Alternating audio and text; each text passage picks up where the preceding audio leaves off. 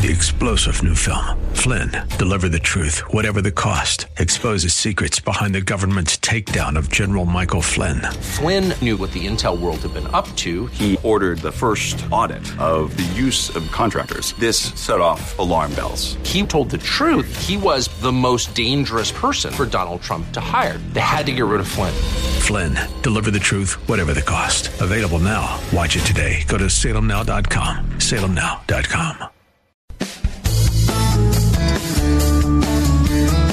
This is the Word to Stand On for Life with Pastor Ron Arbaugh. The word is sharper than any two-edged sword. And it cuts deep into my heart. The Word to Stand On for Life is a radio ministry of Calvary Chapel in San Antonio. A live call in show here to help you answer your questions about the Bible and how to apply the Word to your daily life. For more information on Calvary Chapel, visit our website, calvarysa.com. Get your Bible questions ready and call in now to 210 340 9585. It's The Word to Stand On for Life with Pastor Ron Arbaugh.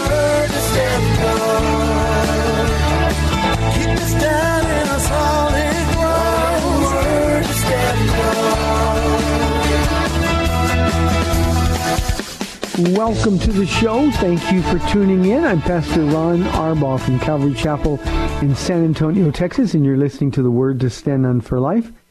This is a radio program dedicated to taking your phone calls and answering Bible questions and life questions and what we believe as Christians, why we believe it, pretty much anything on your heart. I'll do the best that I can to answer. All you have to do is call us. You can dial 210 340 9585. That's our main number. 340-9585. If you're outside the local San Antonio area, you can call toll free at 877-630-KSLR. That's 630-5757. You can email questions to us by emailing questions at calvarysa.com or you can use our free Calvary Chapel mobile app, uh, Calvary Chapel San Antonio mobile app, uh, and you can send in your questions that way. If you're driving in your car, the safest way to call is use the free KSLR mobile app and using the hands-free feature, one button. Call now, you'll be connected directly to our studio producer, 340-9585. Hope you had a great weekend at church uh, yesterday. We did. I hope you had a wonderful Mother's Day. Uh, we we also had that. And uh, just pray that the Lord spoke to your heart. I pray that people got saved. Every single person that gives their heart to Jesus on a Sunday brings us one person closer to that finite number of Gentiles that Paul talks about, the full number of Gentiles. One of these days when we don't know when, somebody's going to struggle to get out of their chair and the spiritual warfare is going to be terrible and they're finally going to get up and they're going to walk forward and then we're all going to be out of here. I don't know where it's going to happen. But here's what I know. If you know that person, go get him or get her and tell him, what are you waiting for? We want to go be with Jesus. Uh, tonight is Monday. We have our men's and women's Bible studies. Ladies, Paula will be teaching tonight, and you can watch that on live stream at calvarysa.com. Uh, at the same time, we have our men's study and our high school age and junior high school age studies, two separate studies. So it's a good time to bring the whole family, and we have of course, childcare where your kids will learn about Jesus as well, the little ones. But uh, we do that, and hopefully uh, it is a blessing to a lot of people. Well, let's get right to some questions that have been sent in, and then we will uh, we'll just await your phone calls. Uh, my first question is from our email inbox from Nacho, and he says, during the seven angel plagues, these are the trumpet judgments. Uh, during the seven angel plagues in Revelation 9, how much time will pass between each angel's act? Are is it days or is it weeks or is it hours? Not sure. We don't have any way of knowing. Um, we just don't know. Uh, we know that the the judgments, whether they're the trumpet judgments or the seal judgments or the bowl judgments, that they all um, come uh, one right after another. And in fact, all of the judgments, the seventh seal, the seventh trumpet, the seventh bowl, uh, all of those judgments, the seventh one contains the judgments that will follow. So we know they come in pretty short order. Um, you know, these play out over um, seven years, um, not the entire seven years, but I think for most of the seven years. So clearly there's some time, some recovery time. Uh, God seems always to be patient and willing to give people a chance to repent. So uh, as he did with Pharaoh in Egypt, you know, the judgments would come and um, Moses would issue an ultimatum. Uh, and then if they refused, which we know they did, then uh, the next series of judgments would come, but always with an announcement. So there's got to be some time that passed, uh, passed between them, uh, just because it would be impossible for people to recover otherwise. But we don't know how much time, uh, and in fact, um, there's no clue, no hints, no anything else about the time that passes. Sorry, I couldn't help, but there are some questions that we just don't have the answers to. Here is a question from Amanda. She says, On YouTube, there is a guy who says Greg Laurie is a heretic. I think I heard that you know him, so is he good or not? Uh, Amanda, there's everybody on YouTube. so don't pay any attention um, uh, to, to YouTube. I mean, if you know who you're listening to, listen. If you don't, don't pay any attention. Uh, Greg Laurie is not a heretic. Greg Laurie is a, a believer, a true believer. The Lord has used him marvelously. Uh, he is a really funny guy. Uh, I do know Greg. He is a Calvary Chapel pastor. Uh, his church is called Harvest, but he's been a Calvary Chapel pastor for a whole bunch of years. Um, he happens to be one of the best Bible teachers in terms of making something simple and understood. And I mean that in the highest form of compliment. Um, he, he can take a difficult passage and make it so simple that people get it. Um, so he's a good Bible teacher. He's a solid Bible teacher. And you can listen to Greg Laurie without any reservation at all. Um, I don't know why on the online discernment ministries they think it's their job to call out heretics, and heretic is defined uh, by them as anybody who doesn't agree with them at every point.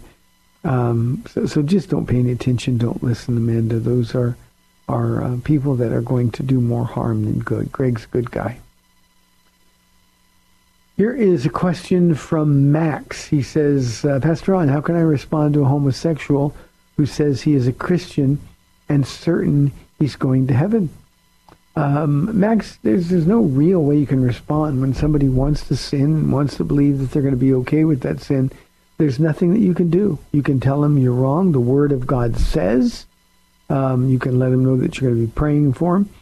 But, uh, you know, you can't convince somebody who is hopeful that God's going to accept them on their terms, that that's just not the case. This is somebody who obviously doesn't know the Bible, hasn't uh, spent much time in the Bible, uh, and it's like a lot of people, they want to justify their sin.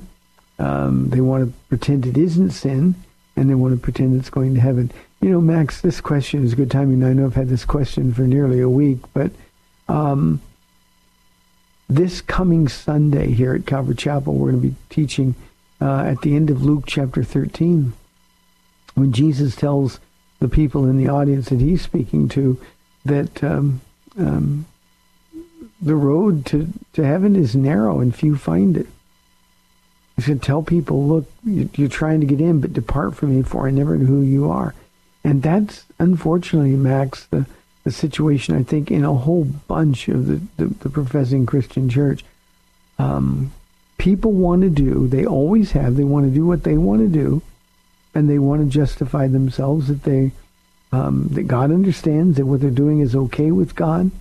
I can't tell you in my 24 years as the pastor here at Calvary Chapel how many people have told me um, that, that no, God's fine with me. God, God told me I could do this. Uh, and the truth of the matter is that uh, we know because we have God's word what's true and what's not true. I had a friend, and this was a, one of the nicest men. He, he was a uh, just he's one of those guys that's just fun to be around.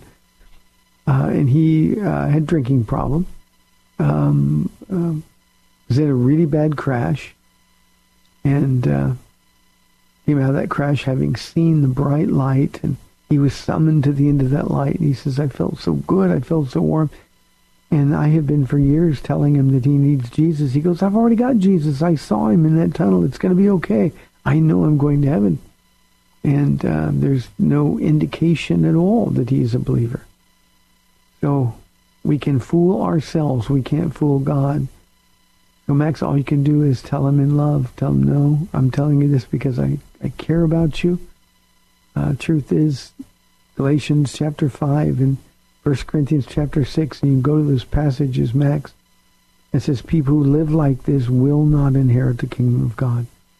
And then their problem is not with you. Their problem is with the uh, with the Bible. And uh, almost without exception, those are people that have already determined that the Bible is not the final authority uh, in terms of how to live our lives. Sad thing, Max, but you keep trying. 340-9585 for live calls. Uh, Anonymous says, do you believe in once saved, always saved? And when I answer this question, Anonymous, I always do it with this caveat. And the caveat is simply this. If you ever really were saved, you always will be saved. You see, here's the thing that we really need to understand about this. And this is one of the questions that we get frequently on this program. If Jesus is the author, the beginner, and the finisher of our faith, how can we lose our salvation? Now, if I'm the author and finisher of our faith, or even if Jesus is the author of my faith, but I'm the one who finishes it, you know, I'm going to say, okay, well, I'm going to do this. You can count on me, Lord, kind of thing. Well, well, then I have no guarantee. But Jesus is the one who makes a guarantee. In Ephesians chapter 1 verse 14 it says that we have been given, a, upon being born again, that we're given a, a deposit, the Holy Spirit, as a deposit, sort of an upfront payment, guaranteeing our inheritance in heaven. Now, God is the one making that guarantee, not you and not me. So somebody who says, no, I think you can lose your salvation, anybody who would actually meet Jesus and give their salvation away never really met the real Jesus. So yes, I do believe that. Now here's our problem, Anonymous. We've got a lot of people, as I spoke about in, the, in an earlier question, we have a lot of people in this world who got baptized or who answered an altar call and and and somebody gave them a sense of security and a salvation. And yet they've never lived a minute for Jesus. They never surrendered. They didn't actually change after meeting Jesus, those people weren't saved. You don't get saved by saying something with your mouth. We get saved when we meet Jesus, when we put our trust in him. And when we do that, the Spirit of God, the Holy Spirit comes in us, and we change. And we change instantly. And by that, I don't mean everybody changes the same amount at the same speed. But if you meet Jesus, you change. And once you really meet him, even though you can sin and you can have difficulties and uh, you can struggle with your faith. You can do all the things that humans do. But if you really met Jesus, remember, he's the one that guaranteed you're going to finish the course. He's the one. Now, here's another part of the problem. We would wonder why don't people have more confidence that their salvation is secure? And the reasons are numerous, but most often it's sin. The Bible makes it impossible for us, the Holy Spirit in us makes it impossible for us to not be with Jesus, to sin, and feel secure in our salvation. It's that simple. God doesn't give comfort to somebody who is in rebellion against him. So when we're walking away from Jesus, the, the truth is that we feel unsaved. We feel guilty. We feel, and you can fill in your own blank. But it doesn't mean that we're not saved because it doesn't depend on me. Salvation is from God.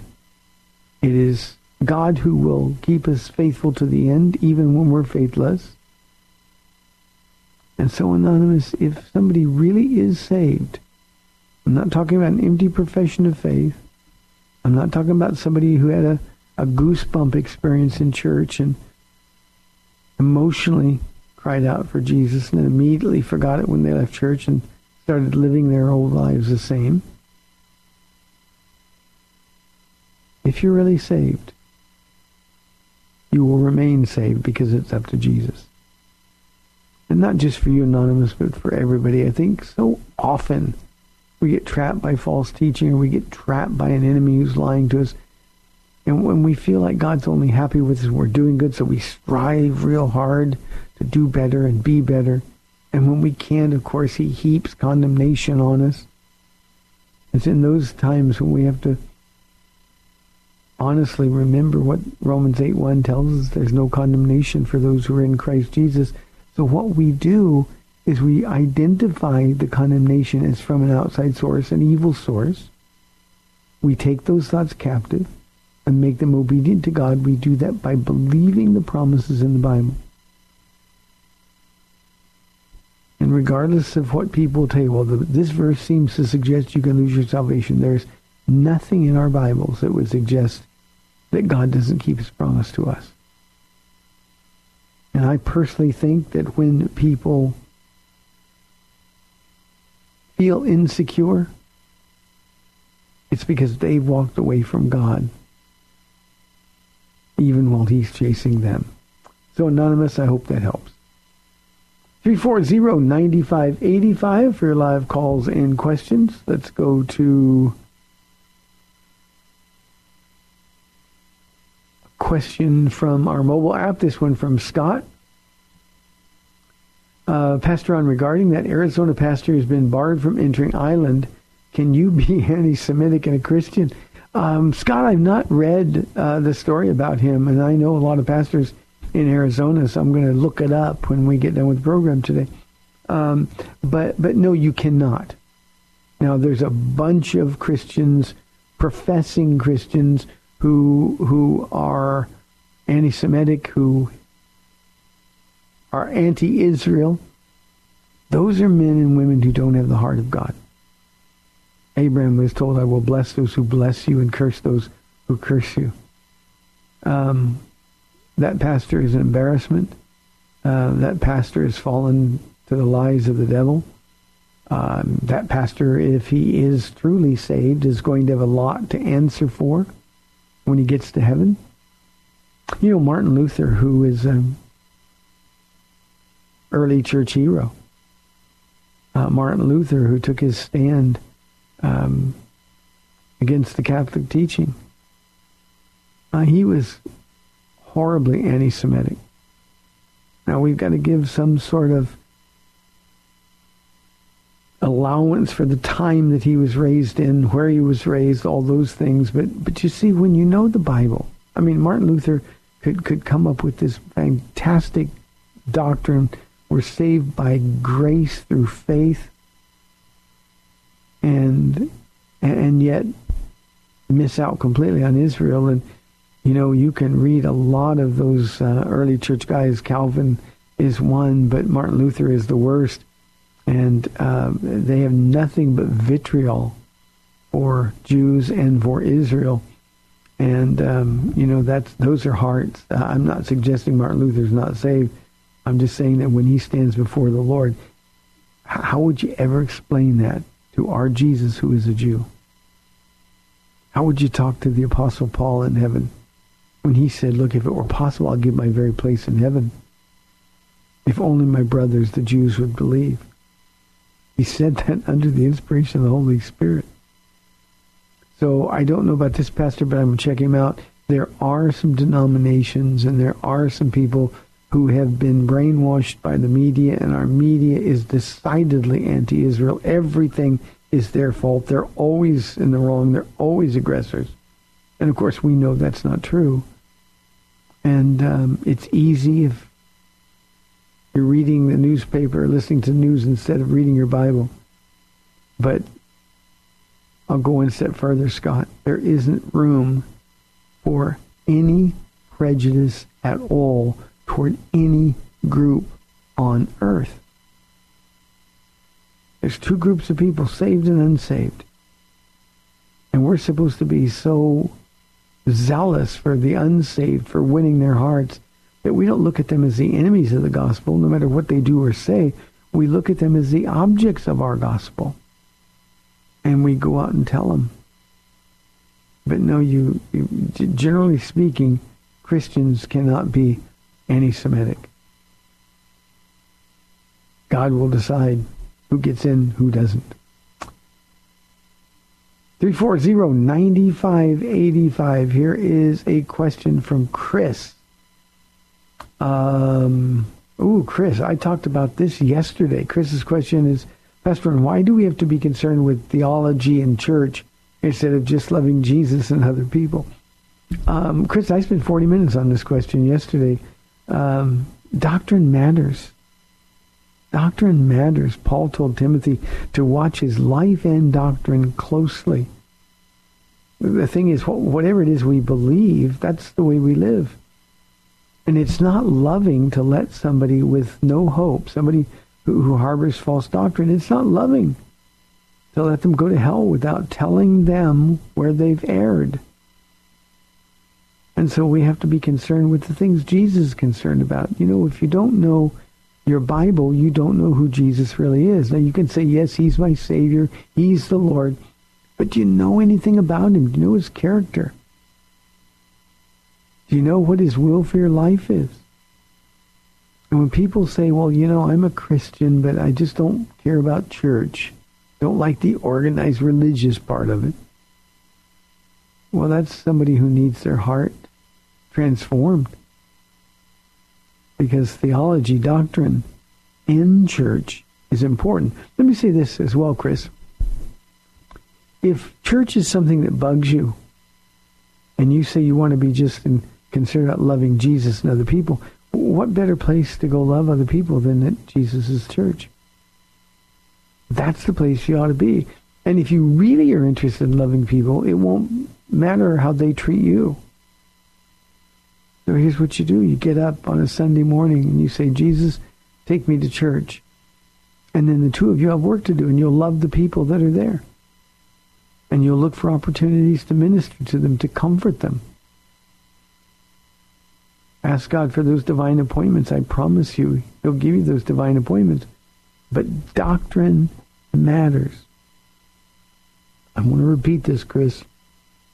You're too lazy to pick up your Bible and do some study you have no idea who Jesus is. And if you think Jesus is just love, love, love, then I challenge you to read Revelation chapter 19. I challenge you to read the prophets in the Old Testament who warned against judgment because they loved the people so much and the people didn't listen and so God judged them. See, you want to just love Jesus, but how can you love somebody and you have no idea who he is? And unless you have his heart, how then can you love other people? That's why this is so important. We are living in a time, Chris, where we're excusing spiritual laziness and disguising it as, well, I'm just interested in loving people. If you really love people, you'll tell them who Jesus really is, but to find out who that is, you've got to know, and there's no way to know who he is except in the Word of God. Jesus is revealed to us in the Word of God. And by the way, Chris, Revelation, I told you to, to go look at Revelation chapter 19. The whole book of Revelation, 22 chapters, the entire book is the full and final revelation of who Jesus is. And Simply not enough to say, well, you know, I love people, so I'm going to accept whatever they do. That's not loving at all. Bible says somebody who is a drunk lives like this will not inherit the kingdom of God. You let somebody drink. That's not loving. That's hateful. So, Chris, you need to be a little more serious. You need to come to a little deeper maturity in your walk with Jesus. Because if you're with Jesus, he's going to want you to be around his people, and that's what church is all about. If you're really in love with Jesus, you're going to want to know more and more and more about him. And the more you know about Jesus, the more you learn, the bigger, the better, the greater he gets. It's time to mature in your faith, Chris. 340-9585. I think we're coming down pretty close to the end of this first half hour of the program. Phones have been quiet. Yep, I got one minute. See if I have a one-minute question. Um, here's one I can. Russell says, when we get to heaven, will we be able to see all the terrible things going on on the earth? Uh, Russell, the answer to that question is no. Why would we want to see the things that are going on on the earth when we're in heaven? Our sole focus is going to be Jesus and there's going to be nothing bad or impure ever again enter. And imagine if we were looking on earth and somebody that we cared about was messing up, heaven would cease at that point to be heaven. So we won't be able to see the terrible things going on during the Great Tribulation or anytime else because we'll be focused on Jesus. We've got 30 minutes left in the program. I'm Pastor Ron Arbaugh from Calvary Chapel in San Antonio, Texas. 340-9585. We'll be back in two minutes.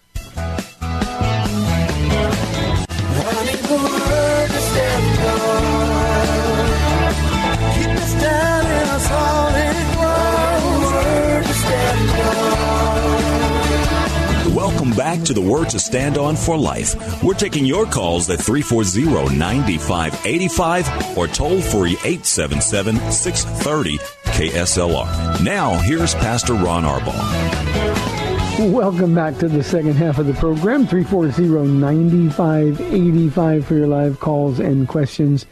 We'd love to have them. The phones have been quiet. Scott, uh, we did a little quick two-minute research um, during the break about your question about this this uh, pastor who was banned from going to Ireland for being anti-Semitic. Uh, he is a guy's name is Steve Anderson. He is from uh, Tempe, Arizona. Now I lived right there in Mesa and then in, in Phoenix for 12 years. It's a great place, but uh, he is uh, a part of the independent, the fundamentalist independent Baptist Church. Um, uh, he's also um, um, anti-gay, and, uh, and uh, you know the world says that if you say it's sin, you're anti-gay. Uh, but this is a guy who's got no love. You know, if you're filled with the Holy Spirit, the sign is love. Uh, and here's a guy that doesn't understand the heart of God. I told you earlier he is an embarrassment, uh, but um, you know this is sort of like the Phelps group from Westboro Baptist Church in Kansas, and some others. It just proves that not everybody who names the name of Christ, uh, even if they think they are zealously serving Him, these are the people that Jesus will talk to in our Bible study this coming Sunday when he says, Depart from me, for I never knew you. You know, we think it's enough to know about Jesus, but the question in heaven is always going to be, does he know you? And for somebody to be blatantly anti-Semitic or blatantly anti-anything is is uh, is to miss completely the heart of God. Here is an anonymous question that came in. He says, How would you advise me regarding joining the Anglican Church? I'm looking for something that feels more like God. Um, I, I wouldn't advise you to do that. The Anglican Church has all kinds of doctrinal issues and problems. Now, they are believers. Um, um, their Jesus is my Jesus and your Jesus. Uh, but they're very traditional. If, if, if what you mean by I want to feel like more like God, you want to go into a quiet place where there's organ music playing and and there seems to be this, and I'll call it a false reverence for God.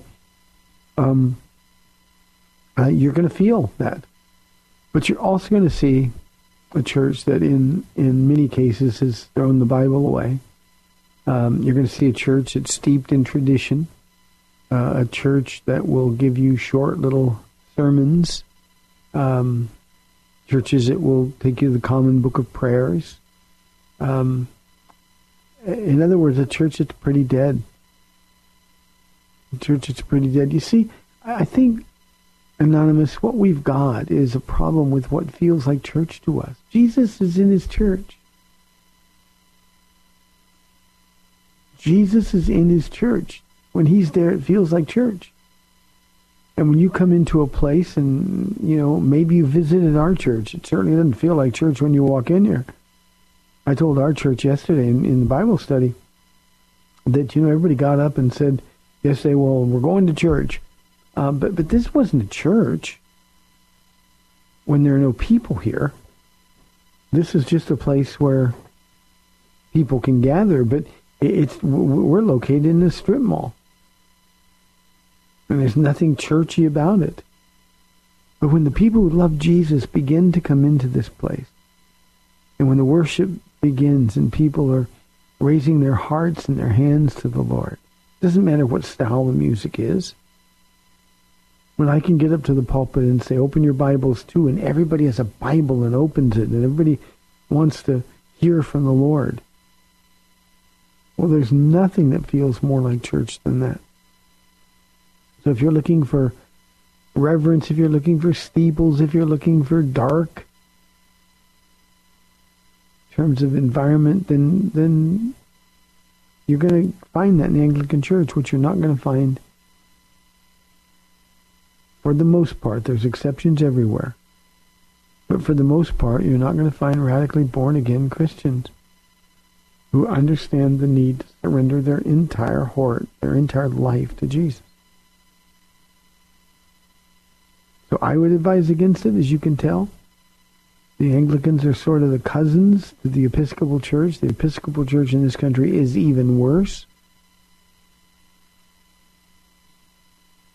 We go through these trends from time to time, and we're in one of them now where young people, and I don't know how old you are, I don't know if you know if you're male or female, but people are on the internet, and there's always a group advocating for this or advocating for that. And there's a bunch of young people who are trying to find something that feels better. Forget what it feels like. You go to church, wherever it is you go, you look for Jesus, you're going to find him there. You can go into a place that is so traditional, where people hardly talk to themselves.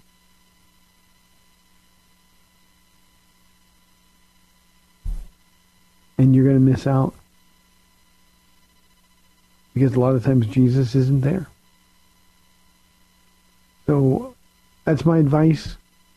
Take it or leave it. Here is a question from Nate. Pastor Ron, I've heard you say that we shouldn't debate, but what about the command to share our faith with others? Well, Nate, I never said that we shouldn't share our faith with others. Uh, in fact, we're commanded to do that. When I said we shouldn't debate, we shouldn't argue, don't involve yourself in foolish controversies, Paul writes. Um, you're not going to change people's minds by debating them. So declare Jesus. You know, the gospel is, is pretty marvelous, Nate. It's obviously supernatural. Uh, the gospel, Paul says, is the power of God unto salvation. And there's so many times when we, we try to, to treat it like the gospel needs our help. So we don't have to defend it. We don't have to debate about it. We just declare it. And as we declare the gospel of Jesus Christ,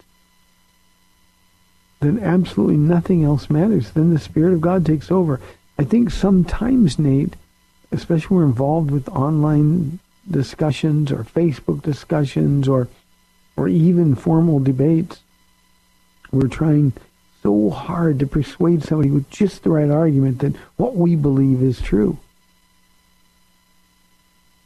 The Holy Spirit doesn't need your help, Nate. The Holy Spirit doesn't need my help. All we have to do is declare this glorious gospel, and then the Holy Spirit will take it from there. And I just think we think too much of it depends on us. I asked a, a, a friend, I was actually asked um, on this radio station some years ago to debate a witch. And and I said, why would I want to do that? And I was asking some people, have has anybody that you've ever debated, has, has any one of them ever converted and given their life to Jesus? I never found a single one who converted somebody through a debate. So save your energy.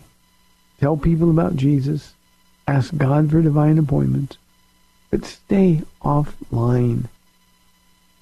There's just no value in arguing with people, debating people about what's true. It's it's an amazing thing, especially the younger generation of people. I'm 100 years old, so I'm talking about people my kids' age and younger.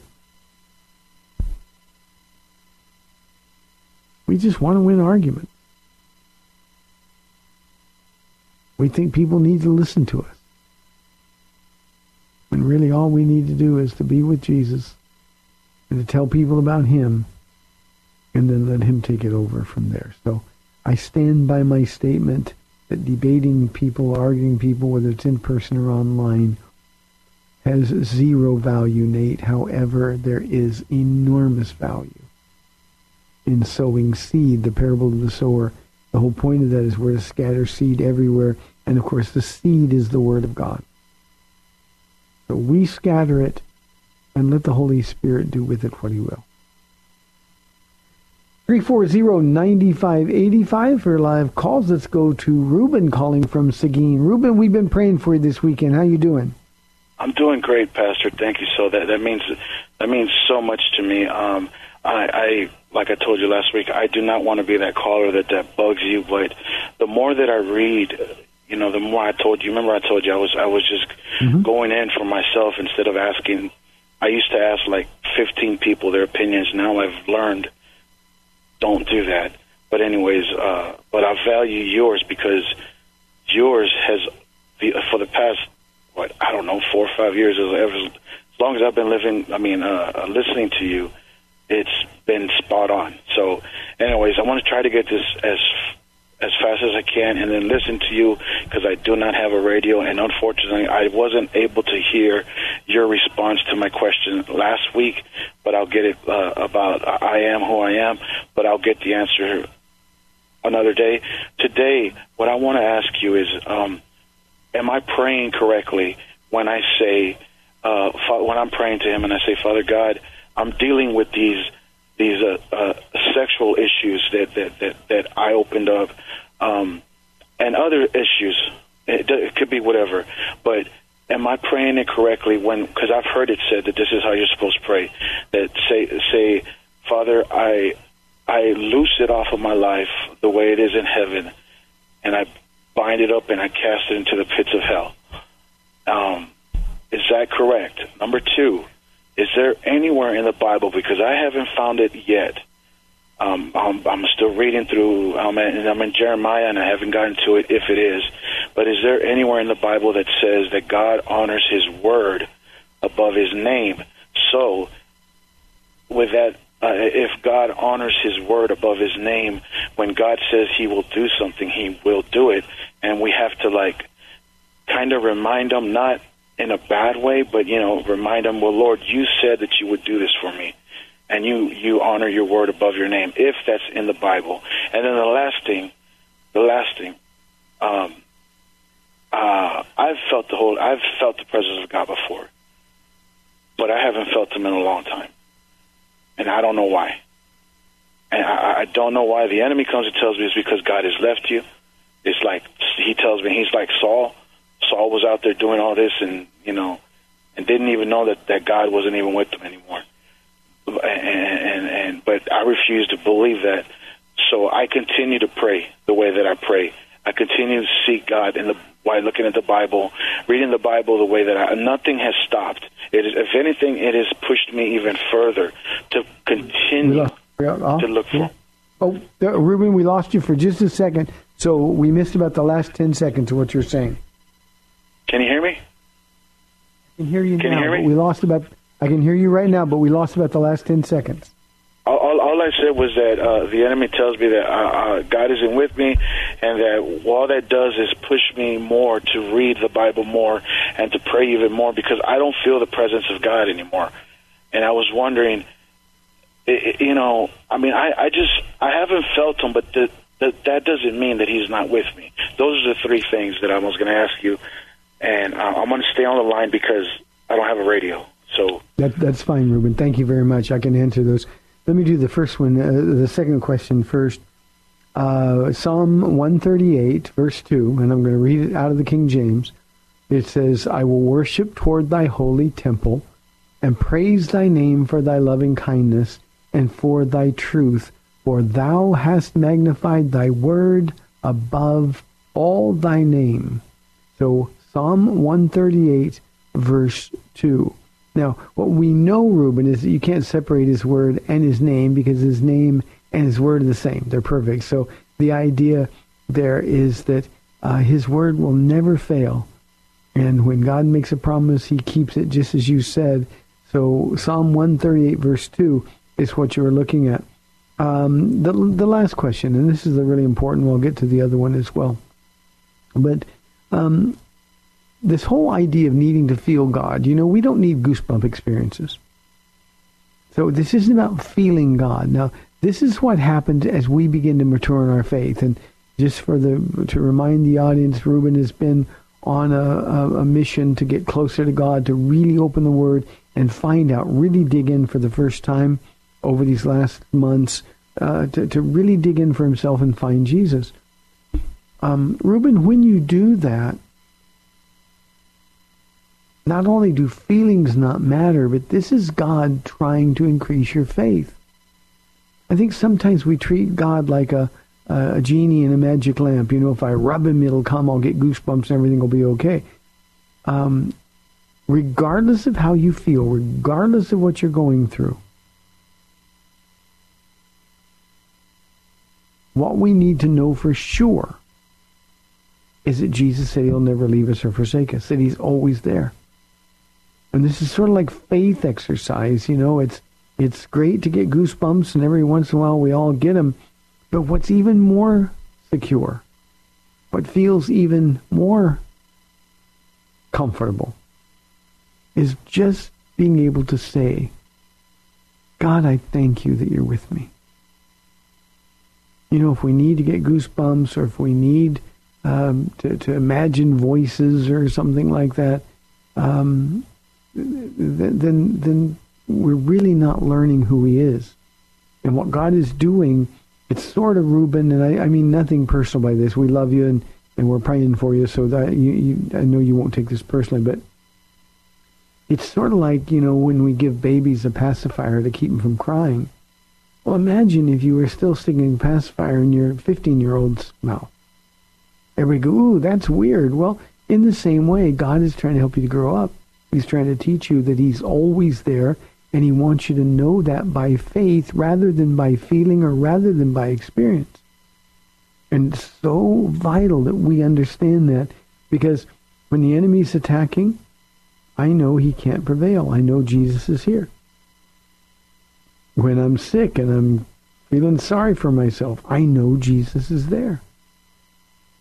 When things are going great, I know he's there why would I ever suspect that he's not here when we're going through a difficult time?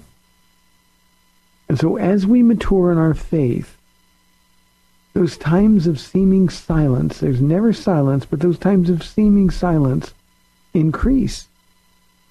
Because what God is saying is, look, you know I'm here, walk like it. There was a song when I grew up, Reuben, called Walk Like a Man. You're a musician. Walk Like a Man by the Four Seasons, and um, uh, Frankie Valli in the Four Seasons. And um, uh, I think there's times when God says to us, walk like a man, walk like a woman. You know who I am. You know what I've done. But this endless search that, that we peddle in churches for goosebump experiences uh, is very unstable.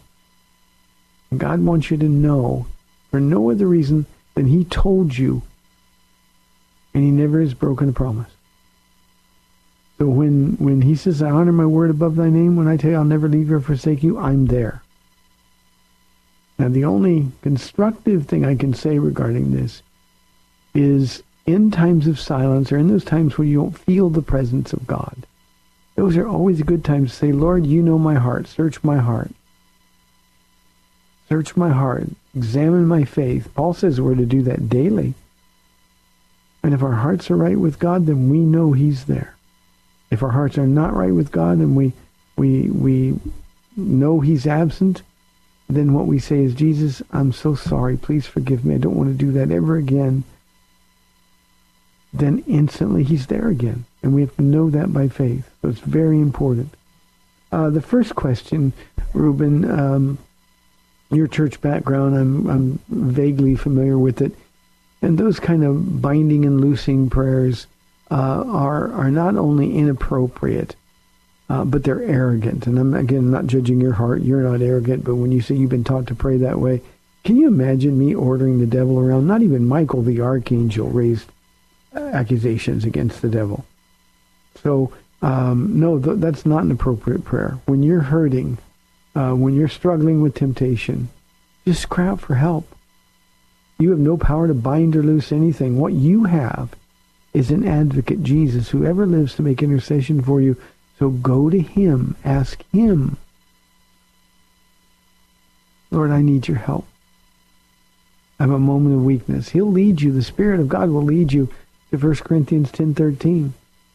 No temptation seized you except that which is common to man, and God is faithful. He will not let you be tempted above what you can bear, and he'll always provide a way out. Then you can say, okay, Lord, show me the way out now. And when you're being tempted with thoughts, Reuben, that way out will be the Bible in your hand. That way out will be just taking a walk with Jesus. That way out will be, but but but don't talk to the devil. Don't talk to temptation. Don't demand anything. Don't bind or loose anything. That has nothing to do contextually with prayer. So what you do is you simply say, Jesus, now is the time I need your help. And he'll always be there and we know that, Reuben, because he promised. Thank you for the questions, Reuben. Thank you for sharing your heart. Lots of people are learning from your experiences. Let's go to Daniel in San Antonio on line two. Daniel, thanks for calling. You're on the air. Hey, Pastor Ron. Quick questions, real quick. Uh, I was just wondering. I was hearing a, a teaching this morning on uh, a YouTube thing, and this person was teaching about the Hebrews, about Jesus being the high priest and how he entered the most holy place, to, you know, with mm-hmm. his own blood, and and but the conversation quickly turned to pleading the blood of Jesus, and and I know throughout the years I've heard there's I haven't heard all the teachings out there, but you know I've heard people say that oh they plead the blood of Jesus over this and they plead the blood of Jesus over that, and I I just don't know if there's any scriptures to to back that up because I I know that for Jesus Christ, His blood is was to forgive the sins of to forgive our sins, right? Mm-hmm. But other than that, I I don't know if somehow the teaching gets it goes. I don't know where it goes. You know, they jump from that to pleading the blood of Jesus over situations. You know, and yeah. And then uh, just my other question was also about when I've heard sometimes people say that you shouldn't, uh, you know, as a Christian, you know, you need to separate yourself from unbelievers, and you know, and sometimes that that goes to the point of, you know, no longer associating with family members. You know, I don't know if it, it draws a divide, but I, you know, I've heard people teach stuff like that before. But what's your opinion on that? And I'll take your answer over the radio. Thank you, Daniel. Great questions, and uh, Daniel, for the for the, the, the, the, Hebrews question, Jesus is a great high priest. Uh, let me just sort of uh, encourage you to, to go to our website, calvarysa.com. I'm happy, I'm actually teaching through um, the book of Hebrews right now on Friday nights. Uh, and, and the chapter that he was in, uh, listen to the, the teaching I did on that. Um, we're, we're, we're going through that chapters 5, 6, and 7 uh, now. I, am going to be finishing chapter 7 this coming Friday. But it's all about Jesus as our great high priest, and you can see the difference between the teaching. Uh, first question uh, it, it, we don't have to plead the blood, we already have the blood. The blood has been poured out. Um, though our sins were as scarlet, they can be white as snow. Why? Because of the blood of Jesus Christ. So that's usually um, sort of a bad charismatic teaching um, uh, pastors like to scream and yell and plead the blood. Let's plead the blood over your kids. Plead the blood. We have to do that because the blood is freely offered, freely, freely offered, freely given. So um, don't get caught up in that kind of hype. um, just take a rational approach to what the Bible says. And for me to plead Jesus for something um, that, that he's already given, I can almost hear him say, but don't you understand? I've already done it. Just accept it by faith. So uh, that's just bad teaching. Um, the other question, um, uh, oh, I lost my train of thought. Thank you. My, my producer bailed me out uh, about separating from unbelievers. Um, we should never separate from unbelievers. Uh, what we do is because they're the object of our ministry, we we hang around with unbelievers. We tell them about Jesus. What we don't do is encourage their sin. We don't get involved in their sin. We don't talk like they do. We don't live like they do. The purpose of being around unbelievers is to be light in the middle of darkness. And so to separate from family members, why would you do that? Now, if there is a family member who's challenging you to deny Jesus or a family member who's trying to drag you into sin, yeah, then Hebrews 12 says that we're to throw off everything that hinders and the sin that so easily entangles. And there will be people that you'll have to separate from. But believe me, Daniel, if you're being light in the darkness, those people, most of them will separate themselves from you.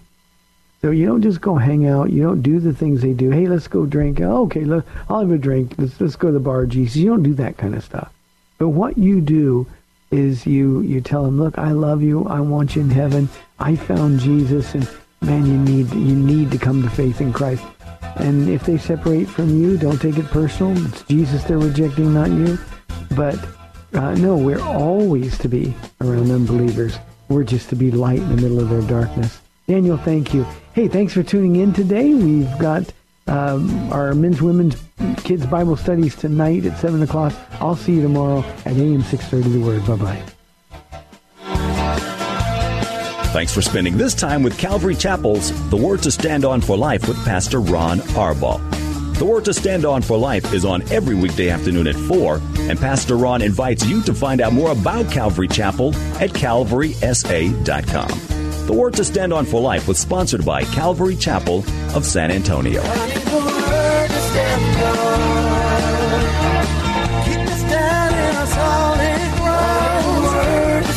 Three star general Michael J. Flynn, head of the Pentagon Intelligence Agency, knew all the government's dirty secrets. He was one of the most respected generals in the military. Flynn knew what the intel world had been up to, he understood its funding. He ordered the first audit of the use of contractors. This set off alarm bells. The explosive new documentary, Flynn, Deliver the Truth, Whatever the Cost, and covers the facts behind this scandal. Flynn told the truth. He was the most dangerous person for Donald Trump to hire. I find out the worst enemy that I'm going to face in my life is right here in America. They took my assessment and they wanted me to change it. And I was like, I'm not changing it. They had to get rid of Flynn. With in depth interviews, archival footage, and never before seen personal records of the man behind the headlines. I just felt like I was drowning. Flynn, deliver the truth, whatever the cost. Available now. Watch it today. Go to salemnow.com. Salemnow.com.